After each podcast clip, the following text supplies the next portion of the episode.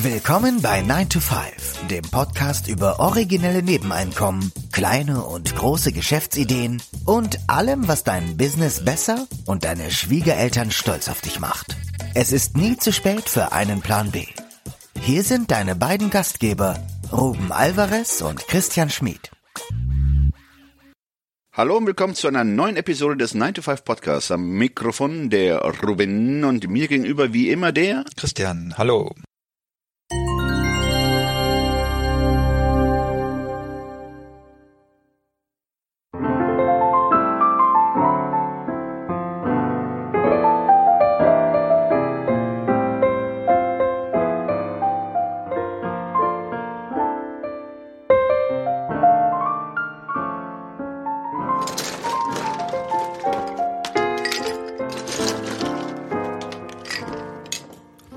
Der Titel der heutigen Episode lautet My Cocktail Taxi.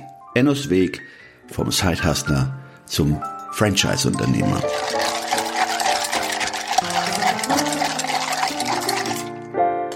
Enno Sefu hat sein als Sidehustle gestartetes Unternehmen My Cocktail Taxi innerhalb weniger Jahre zum Franchise entwickelt.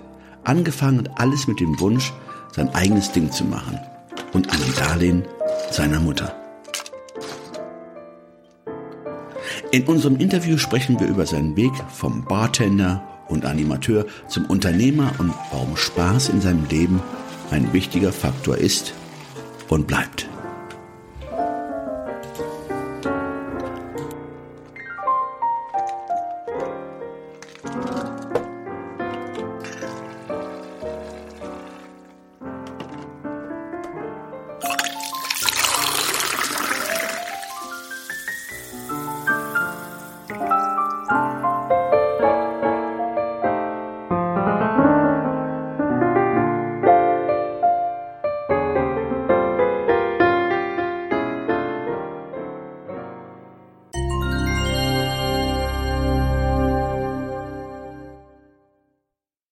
Hallo und willkommen bei 9 to 5 Enno. Schön, dass du heute dich zugeschaltet hast aus Wuppertal.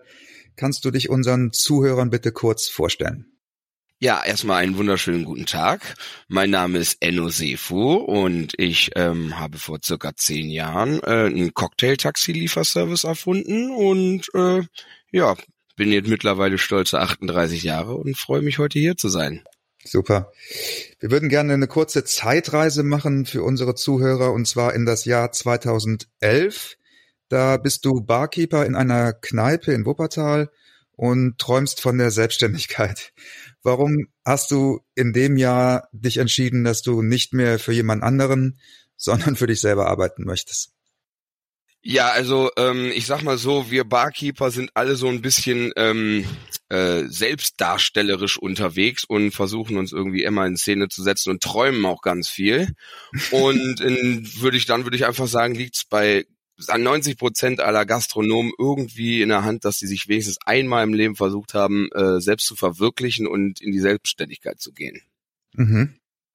Ja, so war es bei mir halt auch und ähm, ja, und ich war damals, äh, ich war die zehn Jahre davor, war ich unterwegs in der Welt, äh, habe viel gesehen, war Animateur und alles Mögliche. Animateur ist, das ist jemand, der im Hotel ähm, ein Programm macht, richtig? Ja, richtig. Ich habe dann äh, die Leute bespaßt den ganzen Tag ähm, mit Spielen und Sport und allem möglichen Unterhaltungen am Abend und alles Mögliche, so dass man sich wirklich, also ich musste mich auf alle möglichen Menschen einstellen, die dann im Hotel auch da waren. Und äh, danach war ich noch mal im Hotel, da an der, habe an der Bar gearbeitet und auch mal im Restaurant als Tellertaxi. Quasi ich, ne, wenn die Leute zum Buffet gehen, kennt man ja, äh, kommt irgendwann ein Kellner und nimmt einem den Teller weg, wenn er fertig gegessen hat. Sowas habe ich alles Mögliche gemacht. Und am Ende der Karriere äh, bin ich wieder in meiner guten alten Stadt Wuppertal gelandet und habe erstmal wieder in einer Bar angefangen zu arbeiten als Cocktailmixer. Okay, wie, wie, du bist ja dann jetzt seit ungefähr zehn Jahren mobiler Barkeeper. Wie war dieser Weg vom stationären Barkeeper in der, in, in der Bar äh, zum mobilen Barkeeper? Was, wie, wie, was waren da die ersten Schritte und die ersten ja, Gedanken vielleicht auch? Ja, ich sage einfach mal so, ähm, damals war mir halt, als ich in dieser Bar gearbeitet habe, klar, dass man es versuchen muss, sich auch selbstständig irgendwie mal mit so einer Bar zu äh, verwirklichen und da eben selbstständig zu werden. Und dann war es eine ganz lustige Geschichte. Eben kam halt äh, die Vermieterin meines Chefs rein und hat ihm halt stunk gemacht wegen dem Schild. Und ähm, ja, und dann lag ich nachts in meinem Bett und habe mir gedacht, nö, so einer kriegt kein Geld von mir. Dann so mache ich mich nicht selbstständig, da habe ich keine Lust zu. Weil, ne, wenn ich da schon so viel Geld gebe, dann ähm, kann die auch mal eigentlich ein bisschen netter sein. Und ja, und dann war mir eigentlich klar, so eine kriegt kein Geld von mir. Und dann habe ich die Arme verschränkt und habe gesagt, da packe ich mir lieber alles ins Auto und fahre durch die Gegend. Ja, und da kam dieser Funke von Gedanke, dass ich gedacht habe, okay, das ist eigentlich gar keine schlechte Idee. Gab es damals schon mobile, gab es das Konzept damals schon irgendwo auf der Welt? Ähm, ich habe das im Nachhinein recherchiert und ich habe gesehen, dass sich schon viele versucht haben, mit einem Cocktail-Lieferservice selbstständig zu machen. Entweder im Auto nicht wirklich, sondern eher immer nur im Lie also ich mixe es in der Bar und fahre es raus, wie man es von Pizza kennt.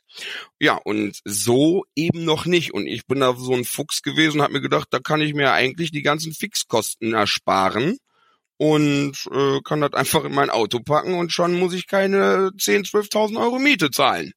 Ja, und das war so der Grundgedanke, wie ich darauf diese Idee gekommen bin. Aber eigentlich gab's das nicht, nein, nirgendswo. Weißt du noch, wie der dieser, also war das aus, wirklich nur aus dieser Frustration heraus? Ich habe keine Lust, irgendeinem Vermieter Geld zu geben, aber ich habe Lust, äh, Cocktails zu mixen. Oder hast du dich mit irgendjemandem unterhalten und hast da sozusagen dann, dann dir irgendwie Luft gemacht und dann kam plötzlich diese, weißt du das zufällig noch oder ist wahrscheinlich ja, zu lange gesagt, her? Ne? Das war, nee, das war genau dieser Frust, der eben sagte, nee, also äh, so, das funktioniert nicht. Es kann nicht jemand die ganze Zeit am anderen Ende sitzen, dick Geld kassieren. Äh, wir machen die ganze Arbeit mehr oder weniger und ähm, weil diese Summen an Mieten in den Innenstädten sind ja horrend mittlerweile und das macht ja keinen Spaß. Das ist so nach dem Motto wie in Indien, ich bin der Großgrundbesitzer und gib mir mal alle Geld und ihr dürft alle arbeiten. Und das und dieses Prinzip mochte ich jetzt irgendwie gar nicht und habe mir gedacht, nö, guck mal, wo du so deinen Zwischenweg findest dadurch. Ja, und das war's dann so ungefähr. Jetzt bist du also demnach bist du dann ja ein mobiler Barkeeper bei Accident. Also du bist ja hineingedrängt worden in diese in diese Rolle. ja, richtig. Kann man so mal ja sagen, oder? Ähm, jetzt ist die Frage, ähm, du hast es ja aus der Frustration heraus gemacht, hast dann praktisch dein dein Besteck, wenn man es so nennt, Cocktailbesteck, ist es so? Ist das richtig? Äh, ja, Bar, Barwerkzeug sagt man. Okay, alles klar, wieder was gelernt. Barwerkzeug. Richtig. Und bist losgezogen und ähm, hast dann festgestellt, oh, das läuft ja gar nicht mal so schlecht. Und als du merktest, dass es gut und erfolgreich wird, äh, ist daraus wahrscheinlich das, dieser Side-Hustle entstanden, diese Idee. Die Idee ist ja dann praktisch mit oder aus der Frustration heraus entstanden? Ja, ich sag mal, äh, es war jetzt nicht die große Frustration, es war halt einfach nur, dass ich äh, gesagt habe, nee, so nicht. Äh, ich suche mir erstmal einen anderen Weg und habe versucht, auf mit dem geringsten Widerstand einen Erfolg hinzukriegen, sage ich jetzt einfach mal. Und ähm, als ich das alles so geplant habe und als mir das klar geworden ist, dass man äh, Cocktails nach Hause bestellen kann, äh, die auch noch frisch vor der Tür gemixt werden, äh, war mir klar, das ist eine mega geile Dienstleistung und die sollte und muss eigentlich funktionieren. Also bin ich auch sowieso nie mit ähm, mit einem Auto gestartet, sondern ich wusste, wenn ich da ordentlich in die äh, Bresche springe, sage ich einfach mal, dann äh, würde ich einfach mal sagen, wird das sofort funktionieren, weil einfach die Attraktivität von dieser Dienstleistung so hoch ist. Wie hast du denn deine ersten Kunden gefunden? Also die Idee ist super, du hast deine zwei Autos parat gemacht. Jetzt musst du natürlich erstmal auch noch zahlende Kunden finden. Wie, wie, wie hast du das gemacht? Ja, ähm, also es ist halt nicht wirklich nicht so, dass ich irgendwie ein Catering mache, sondern ähm, wirklich ab zwei Cocktails liefer. Also habe ich mir gedacht, ich habe ja eigentlich ein, quasi einen Pizza-Lieferdienst und nur im Cocktail. Und da habe ich halt einfach Flyer verteilt und Werbung, also nee, Werbung habe ich nicht gemacht. Ich habe nur wirklich Flyer verteilt, habe Freunden und Familien ähm, die Flyer gegeben. Die haben das irgendwo in irgendwelchen äh, Firmen mit ausgelegt, in Personalbüros und frag mich nicht. Und dann habe ich noch meine eigene Tour gemacht, an Flyer zu verteilen. Und ja, am ersten Tag, wo wir eröffnet haben, ähm, saß ich auf der Couch, habe einfach gewartet, wollte noch gerade zum Kollegen gehen, weil ich gedacht habe, der erste Tag, ein Donnerstag, da wird vielleicht mal auch gar nichts kommen Ja, äh, falsch gedacht. Eine halbe Stunde nachdem wir offen hatten, rief der erste Kunde an und ja, dann sind wir auch direkt mit zwei Autos dahin gefahren. Normalerweise fährt man mit einem Auto dahin. ähm, ja, und hatten wir ganz viele Probleme, weil wir hatten kein Licht im Auto und also so ganz viele kleine Kinderprobleme mhm. hatten wir dann. Also haben wir das eine Auto hinter das andere gestellt, haben die Scheinwerfer angemacht und ähm, haben ja einfach äh, die ersten Kunden beliefert sozusagen. Und das war schon witzig. Also ich war auch tierisch am Zittern und alles drum und dran. Also das war schon ein Meilenstein, das werde ich auch nie wieder vergessen. Das gerade auch am Donnerstag, an dem kleinen Freitag. Ja, ja, genau, richtig. Da, war, da hatten wir irgendwie direkt äh, 75 Euro Umsatz. Damals haben die Cocktails dann 5 Euro gekostet, 4,90 Euro. Und da war ich mit 70 Euro, 75 Euro total glücklich und habe gesagt, ich sag krass, der erste Tag 70 Euro. Super. Ja, am zweiten und dann Tag, direkt versoffen.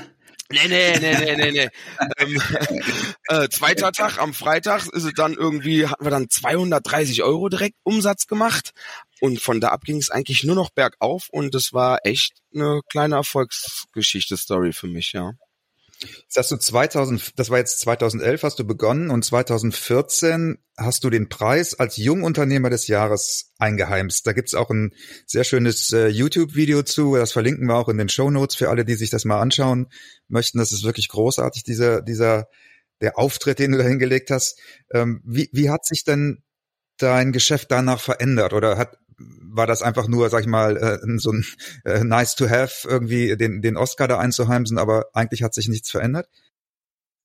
Nee, das war schon gut. Ähm, vor allem hat man dann halt auch sehr viele Firmenverträge, ähm, äh, Firmenaufträge bekommen, ähm, Weihnachtsfeiern und alles. Und die, da haben wir wirklich, sag ich mal, einen Meilenstein in unserer eigenen Stadt gesetzt, dass wir äh, eine gestandene Wuppertaler Größe waren nach drei Jahren und dann eben 2015, das war halt Ende 2014, wo wir den bekommen haben.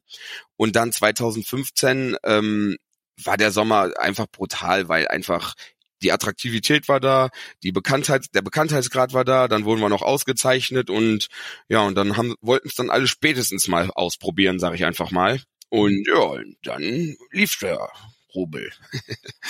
Jetzt hat Corona wahrscheinlich ja einen großen Einfluss auf dein, auf dein Geschäft. Also, und in dem Falle wahrscheinlich einen sehr positiven Einfluss, weil das ja wahrscheinlich jetzt in den letzten Monaten für viele sozusagen das einzige Vergnügen war. Ist die Einschätzung richtig? We'll be right back.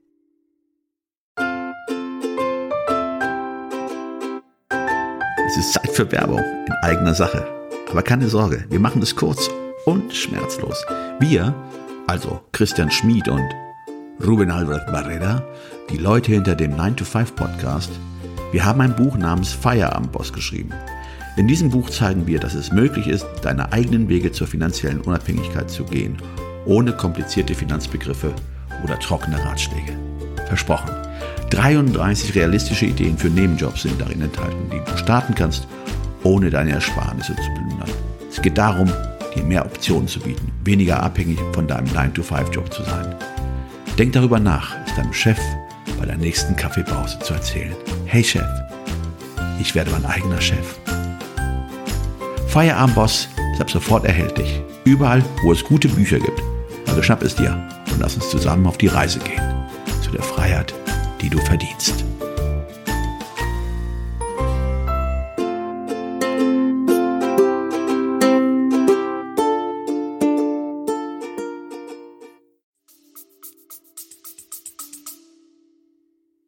Ähm, die Sache ist die, seitdem äh, wir dann wirklich äh, Corona hatten und es dann letztes Jahr im März, April, oder eher mehr im April hieß Stay Home, ähm, sind halt wirklich auch alle zu Hause geblieben von, und haben von den Balkonen gefeiert und frag mich nicht. Und ja, und dann war halt das einzige Vergnügen, was die Leute sich zu Hause ausgönnen konnten, teilweise halt ein Cocktail, ne? Und da ha haben wir einen richtigen Aufschwung gekriegt. Ähm, äh, unsere ganzen Franchise-Unternehmer, die sind auch alle seitdem nur noch am Rekord am Fahren. Da kann ich einfach mal auf Holz klopfen und sagen, danke, danke, äh, dass uns das verschont hat und wir zum Glück ein Gewinner von Corona sind. Äh, hat ja leider sehr viele getroffen. Ähm, hätte ich damals eine Bar aufgemacht, hätte es mich genauso jetzt wahrscheinlich getroffen. Wahrscheinlich hätte ich vielleicht sogar zumachen können.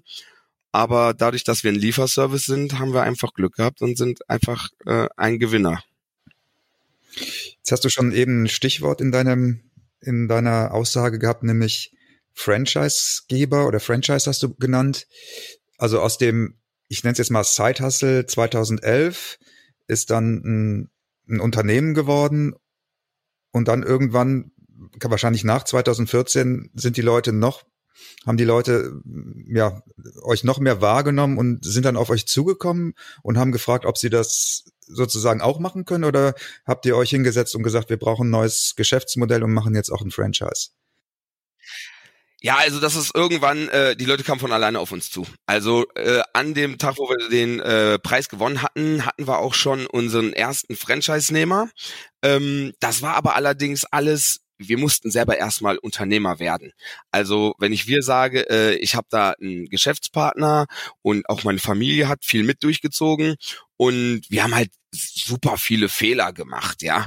Und man kann ja nicht als Unternehmer geboren werden. Und äh, ja, und diese Fehler, die haben uns halt ähm, dazu gebracht, dass wir die Franchise-Geschichte in den ersten fünf Jahren gar nicht so vorantreiben konnten, weil wir ähm, uns gedacht haben, viel machen wir selber. Dann haben wir gesehen, nee, das geht doch nicht. Dann haben wir den Franchise, allein ein Franchise-Handbuch zu schreiben oder Franchise-Verträge aufzusetzen, äh, bedarf so viel Wissen und Know-how.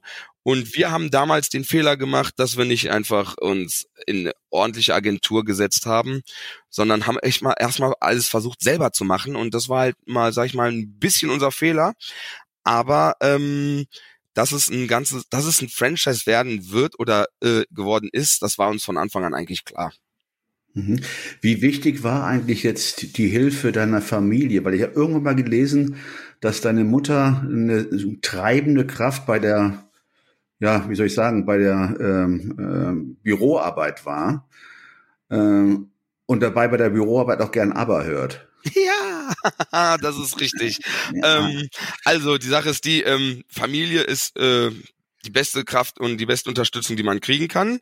Äh, ist halt immer so. Und ähm, wie wichtig äh, die Familie war, die Mutter, hat sie nicht auch Geld dazu gegeben am Anfang? Ja, genau. Also die Sache ist die, in Deutschland, ähm, wenn man so eine verrückte Idee hat und nicht Unternehmer ist weil, und als, sag ich mal, als Animateur aus der Welt nach Hause kommt, äh, gibt einem eine Bank erstmal gar nichts. So, ich hatte nach einem Kredit von 10.000 Euro angefragt und die haben mir gesagt, uh, da müssten sie ja im Monat, äh, nee, im, am Tag durchschnittlich 63 Cocktails verkaufen und das glauben wir nicht, dass sie das schaffen.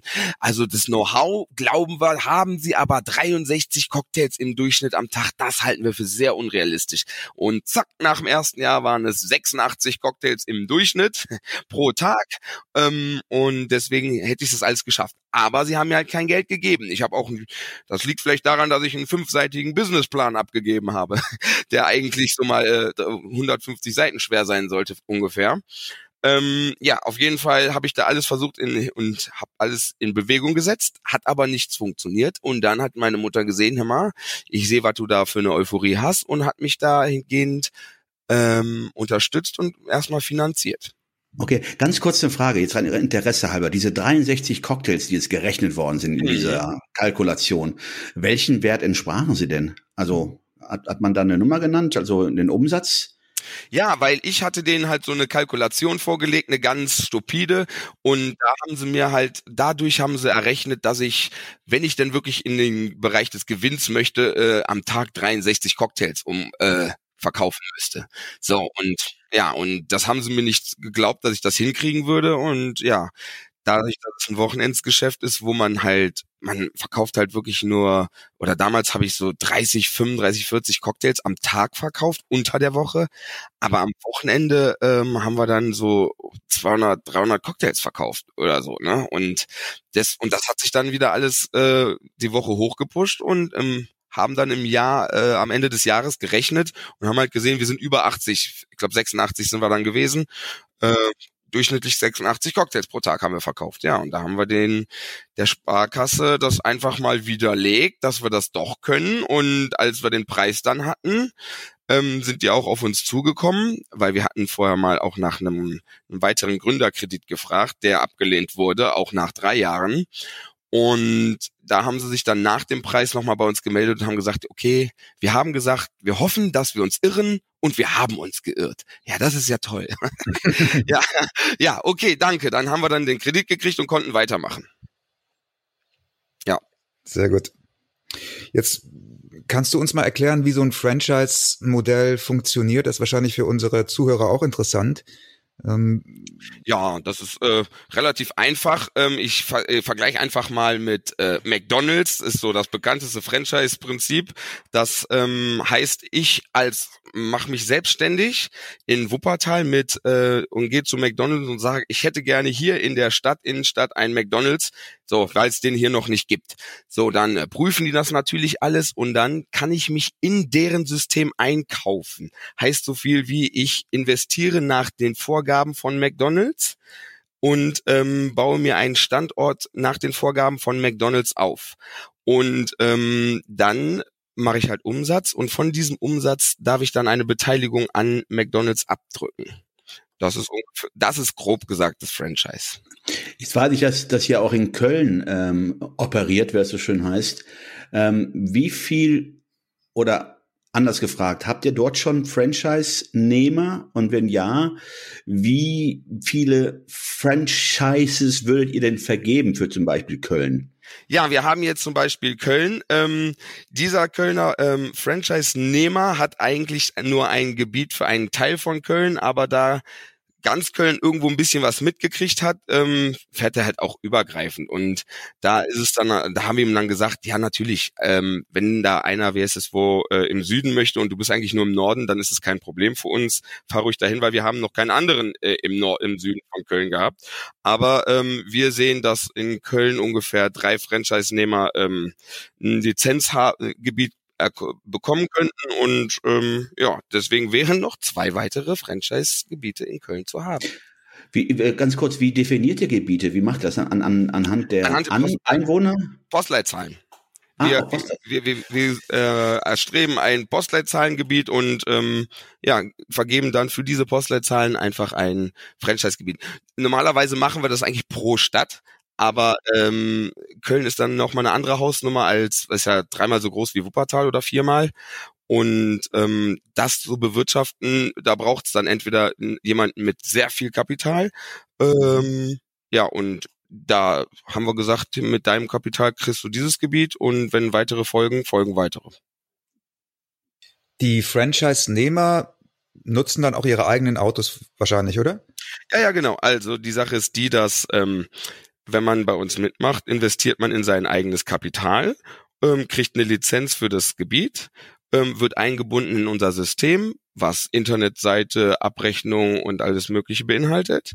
Und dann, äh, sobald der, bekommen dann die Schulungen, wie die Cocktails funktionieren und äh, buchhalterisch wird unter die Arme gegriffen und dann ähm, wird ganz einfach das Franchise da aufgebaut und dann macht er Umsatz und davon darf der halt eine Umsatzbeteiligung bezahlen, wovon halt auch ähm, Internetseiten gepflegt werden, Werbung gemacht wird, etc. pp. Jetzt hast du gesagt, dass ihr, dass du am Anfang ähm, als jemand, der nicht als Unternehmer geboren wurde, wie wir alle, äh, auch einige Fehler gemacht hast. Oh ja.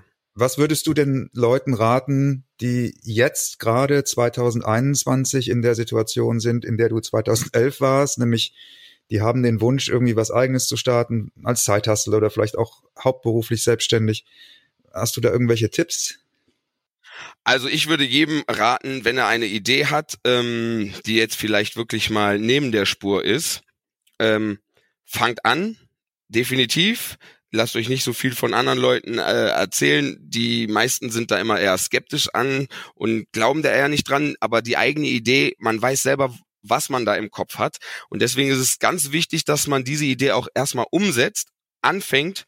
Und wenn man sieht, ähm, es wird angenommen, dann sollte man definitiv sich zu, äh, in Profihände begeben, die einfach Unternehmen schon aufgebaut haben, Unternehmensberatungen und all sowas oder Agenturen eben, weil ansonsten erlernt man das zwar alles über die nächsten fünf, sechs, sieben Jahre, aber man verliert halt auch diese Zeit.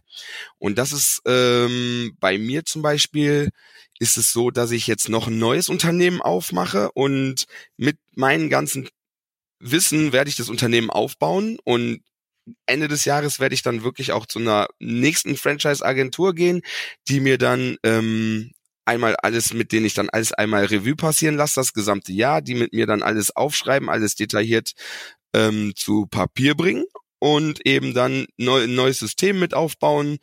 Dann kann ich deren Netzwerke nutzen. Natürlich muss man bei denen auch eine Ecke Geld lassen, das ist richtig. Aber äh, die bringen einen meiner Meinung nach dann eine ganze Ecke viel, viel schneller nach vorne, als wenn man es alleine versucht. Super. Was sind, du hast jetzt gesagt, du gründest noch ein neues Unternehmen, da kannst du wahrscheinlich jetzt noch nicht drüber sprechen. Was sind denn grundsätzlich deine Pläne jetzt für die nächsten Jahre? Willst du My Cocktail Taxi zu einem Weltkonzern machen? Willst du, ähm, wie, wie stellst du dir die nächsten 10, 15 Jahre vor? Ja, also die nächsten zehn Jahre stelle ich mir so vor, dass wir My Cocktail Taxi definitiv vorantreiben. Wir sind da dieses Jahr im Umbruch und ähm, ja, wir eigentlich haben wir gesagt, europaweit, ich sag mal, die Ziele äh, deutschlandweit sind mir erstmal genug, sage ich einfach mal. Und wenn wir in den großen äh, Hauptstädten also ne, in den großen Helikopterstädten, das sind da glaube ich Frankfurt, München, Hamburg. Wenn wir da vertreten wären, dann wäre ich total zufrieden mit und äh, dann ist es halt so, dass aus diesen Städten heraus von links und rechts dann eben äh, noch weitere Franchise entstehen, aber diese großen Städte sind jetzt erstmal das große Ziel. Verstehe ich das denn richtig? Du hattest ja gerade deine Webseite und Abrechnungssysteme und so weiter äh, aufgeführt, dass äh, diese digitale Plattform, nenne ich sie einfach mal, von MyCocktail so dass äh, ja das A und O eurer Expansionsstrategie ist? Ähm, eigentlich nicht. Eigentlich ist das A und O unser Know-how, unser Wissen, was äh, und wie man ein Cocktailtaxi so betreibt, wie wir es betreiben. Ähm, dass es jeder irgendwo in irgendeiner Bar mixen kann und ausfahren kann, das ist, ja, da braucht ist kein Hexenwerk bei. Das ist wie Pizza, tut in den Karton und bringt weg. Ähm, das, was wir machen, ist halt, wir mixen halt vor Ort im Auto und bringen's hoch. Also man ruft uns an, bestellt zwei Cocktails, wir kommen mit dem Auto vor die Tür, mixen's, bringen's hoch und sind wieder weg. So, und das hört sich eigentlich ziemlich einfach an, hat, birgt aber Zehntausende von kleinen Nischen, die man alle bedienen muss und wo man drüber nachdenken muss, wie läuft es so, wie läuft es so, wie läuft es so. Und das Know-how haben wir jetzt einfach seit zehn Jahren. Und das ist das, was uns eigentlich äh, auszeichnet und einzigartig macht, weil das hat einfach noch keiner. Und einfach nur äh, sich Autos holen, äh, irgendwas da eine Bar reinbauen und dann funktioniert das. So funktioniert es leider nicht. Und da sind auch einige wieder, ähm, die haben das versucht nachzumachen, sind auch direkt wieder in die Sparte Catering zum Beispiel gegangen, weil da geht eigentlich das schnelle, nee, das große Geld viel einfacher. So, und was wir machen, ist halt, Kleinvieh macht auch Mist. Und man muss diesen Kleinvieh nur wirklich in die richtigen Strukturen bringen, damit das äh, ein sehr erfolgreiches Konzept ist. Und das haben wir geschafft. Also der euer Achtung Wortspiel Erfolgscocktail ist also, dass ihr die ganze Klaviatur sozusagen diese ganzen Details so gut kennt jetzt nach zehn Jahren, dass ihr genau wisst, an welche auf welche Knöpfe man drücken muss und das ja okay. So das ist tatsächlich. Es ist wahrscheinlich ja auch mehr. Also ich denke mal, es ist ja was anderes als ein Pizzalieferdienst, wo es tatsächlich ja darum geht, dass man zu faul ist zum Kochen und was zu essen haben möchte euer Konzept ist ja auch ein gewisses Entertainment-Konzept, oder? Also es geht ja auch darum, dass es so ein bisschen Event-Charakter hat, dass man. Ja, oder? sowohl als auch, das ist richtig, ja, ja, da, sowohl als auch. Ähm, es ist zwiegespalten, viele Leute wollen nur den Cocktail haben. Ähm, aber viele Leute sagen halt, äh, das ist ja total cool, ähm, ruft auf jeden Fall an, wir wollen runterkommen, wir wollen zugucken und äh, ne und ja, deswegen ähm, haben wir auch eine schöne Beleuchtung im Auto und haben, sind halt auch alle ein bisschen lockerer und da ich als Oberhaupt Animateur war, ähm, habe ich meine Leute halt alle dahingehend geschult, dass ich, ähm, dass da halt ein bisschen äh, auch Animationsfeeling rüberkommt. So, ja, das heißt, ich bringe meinen Leuten zum Beispiel immer bei, ich sage immer, Leute, wenn ihr den Kunden seht, dann muss es so sein, der muss das Gefühl kriegen, dass ihr heute Morgen aufgestanden seid, nur um ihn zu beliefern und dann müsst ihr so ein Strahlen kriegen und dann denkt er sich, was ist denn hier los? Äh, okay, alles klar. Also gibt denen einfach ein richtig gutes Gefühl mit. So, und das macht ja ein Pizzalieferant nicht. Ja, der gibt seine Pizza und geht wieder. So, und wir machen äh, erstmal unseren Kofferraum auf und sagen, hey, alles klar bei euch, wie geht's euch? Also das ist wirklich Teil unserer Arbeit. Das ist auch eine Vorgabe von uns, dass die Mitarbeiter das so machen müssen. Und deswegen ähm, sind wir halt so ein positives Unternehmen und die Leute sind einfach fröhlich und glücklich, wenn wir da sind. Da muss ich eine Frage stellen, weil die mich immer interessiert hat, weil ich in der Tat auch mal äh, Animateure beobachtet habe in den deutschen äh, mhm. Club, man kennt sie ja. Ähm, und ich immer das Gefühl hatte, dass dort die Animateure, die arbeiten, sei es nun im sportlichen oder in, im, im Food-Bereich, äh, für mich war es immer so einer der besten Ausbildungen, die man jemanden äh, oder die jemanden, die jemand haben kann. Äh, wie wichtig war an sich für dich jetzt diese Ausbildung, du warst ja mehrere Jahre als Animateur tätig, ähm, gerade im Umgang mit Menschen, äh, mit Kunden, äh, wie würdest du das denn einordnen? Gerade mal diese Zeit als Animateur. Also da würde ich schon sagen, das war super wichtig, weil ähm, die Sache ist die, das war Warte mal nochmal. Also es war eine sehr, sehr gute Erfahrung, die ich als Animateur gemacht habe. Und die hat mir auch sehr, sehr geholfen. Und dadurch, dass ich der Animateur schlechthin bin, irgendwie ist es auch irgendwie in meinem Blut drinne, ähm, ist es so, dass die Leute immer gesagt haben, ja, äh, komm du aber bitte. Also die wollten dann gar keinen anderen von meinen Mitarbeitern mehr haben. Nee, der Enno muss kommen, der Enno muss kommen. So, das war für mich natürlich ein Problem, weil ich konnte nicht überall sein. Und dann habe ich auch gemerkt, es kann nicht sein, dass ich ähm, das Unternehmen bin und die Leute nur wegen mir anrufen, blöd jetzt gesagt einfach mal. Ähm, deswegen habe ich mich dann auch ganz schnell zurückgezogen und habe die machen lassen und dass die Leute sich halt auch dran gewöhnen, dass nicht ich immer komme, weil in den ersten anderthalb, zwei Jahren bin ich wirklich ähm, übertrieben viel gefahren und auch die ganze Zeit durch und da haben die Leute einfach immer nur mich gesehen, mehr oder weniger oder zu 70 Prozent. Und ähm, dieses Animationsding ist eine sehr wichtige Sache dafür gewesen, weil Cocktails ist bunt und ähm, wir müssen halt gute, wir sind ein Überbringer der guten Laune, sage ich einfach mal. Und ja, und das ist ein Teil von unserem Geschäftskonzept. Das heißt aber auch dann bei der Auswahl der Franchise-Nehmer oder Franchise-Nehmer äh, sicherlich auch äh, wird das abgeklopft, abgefragt oder kriegst du ein Gefühl? Äh, ja, sagen wir so, ich, ich bringe diese, ich bringe dieses Leben und dieses Denken in Schulungen mit drüber. Das heißt, ähm, wenn ich dann irgendwann mal bei äh, Franchise-Nehmern bin und eine Schulung mache bei den Mitarbeitern, dann ähm, versuche ich denen halt auch mitzuteilen, ich bin ein super lockerer Typ, mache ganz viel Blödsinn, ähm, dass sie halt wissen, okay, das ist hier lustig. Natürlich muss ich dann irgendwann auch mal umswitchen und sagen, äh, aber hier ist auch ganz schön ernst, sag, ne, weil es hat halt zwei Seiten die Medaille. Und ähm, das Witzige ist, die meisten meiner Franchise-Nehmer sind meine ehemaligen Mitarbeiter. die haben einfach gesehen, er, der hat aber ein cooles Leben, das ist total locker und wir arbeiten hier. So, da sind wir wieder beim Großgrundbesitzer. Ähm, der, der, ist hier und macht die ganze Zeit einen auf Larry und äh, wir sind draußen am Fahren und bringen die dicken Portemonnaies mit rein das kann ich auch. So, und deswegen, und dann sind sie zu uns gekommen und haben gefragt, mal, kann ich ein Franchise machen? Ja klar, warum nicht? So, und die sind halt auch super erfolgreich, die, die das alle äh, vorher ein, zwei Jahre bei uns gemacht haben. Und zum Beispiel der Dortmunder, der ist äh, stärkstes Zugpferd aktuell bei uns. Und der war halt auch zwei Jahre vorher bei uns und hat da gearbeitet und weiß halt von der Pike genau, worum es geht, warum die Leute immer wieder bestellen. Ne? Man muss halt ein gutes Produkt liefern und dazu eben eine freundliche äh, Animations, äh, ein schönes Gefühl rüberbringen. Ne? Ja, super. Enno, vielen Dank für deine, für deine Einblicke. Das ist wirklich ein sehr, sehr cooles Business, das du da aufgezogen hast. Glückwunsch auch nochmal. Das äh, ist eine, eine tolle ja, Erfolgsgeschichte, danke. wie ich finde.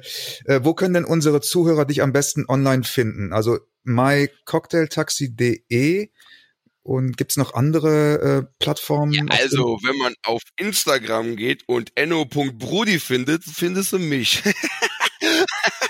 Nein, aber da, äh, wir sind auf Instagram vertreten, auf Facebook. Ähm, ja, in den letzten Jahren hat sich ja für mich so ein bisschen rauskristallisiert, äh, 3035 Ü ist mehr oder weniger noch auf Facebook hängen geblieben. Ja, so und alles, was drunter ist, wollte ja nicht mehr mit äh, Ü 3040 zu tun haben und deswegen sind sie auf Instagram zu, rüber gewechselt. Und deswegen bedienen wir einfach beide Kanäle. Und äh, ich glaube, in der letzten Woche haben wir uns auch einen TikTok-Kanal gemacht, also die üblichen Verdächtigen. Äh, Twitter halt nicht, weil das ist ja irgendwas Amerikanisches für uns alle. Ähm, außer für den Jens Spahn, der macht da auch weiter mit. Ähm, Nein, aber wir sind auf Facebook, Instagram und TikTok zu finden. Mhm. Okay, großartig. Ja, dann viel Erfolg weiterhin, Enno, und äh, schöne Grüße aus Köln. Ja, schöne Grüße aus W Upper Valley.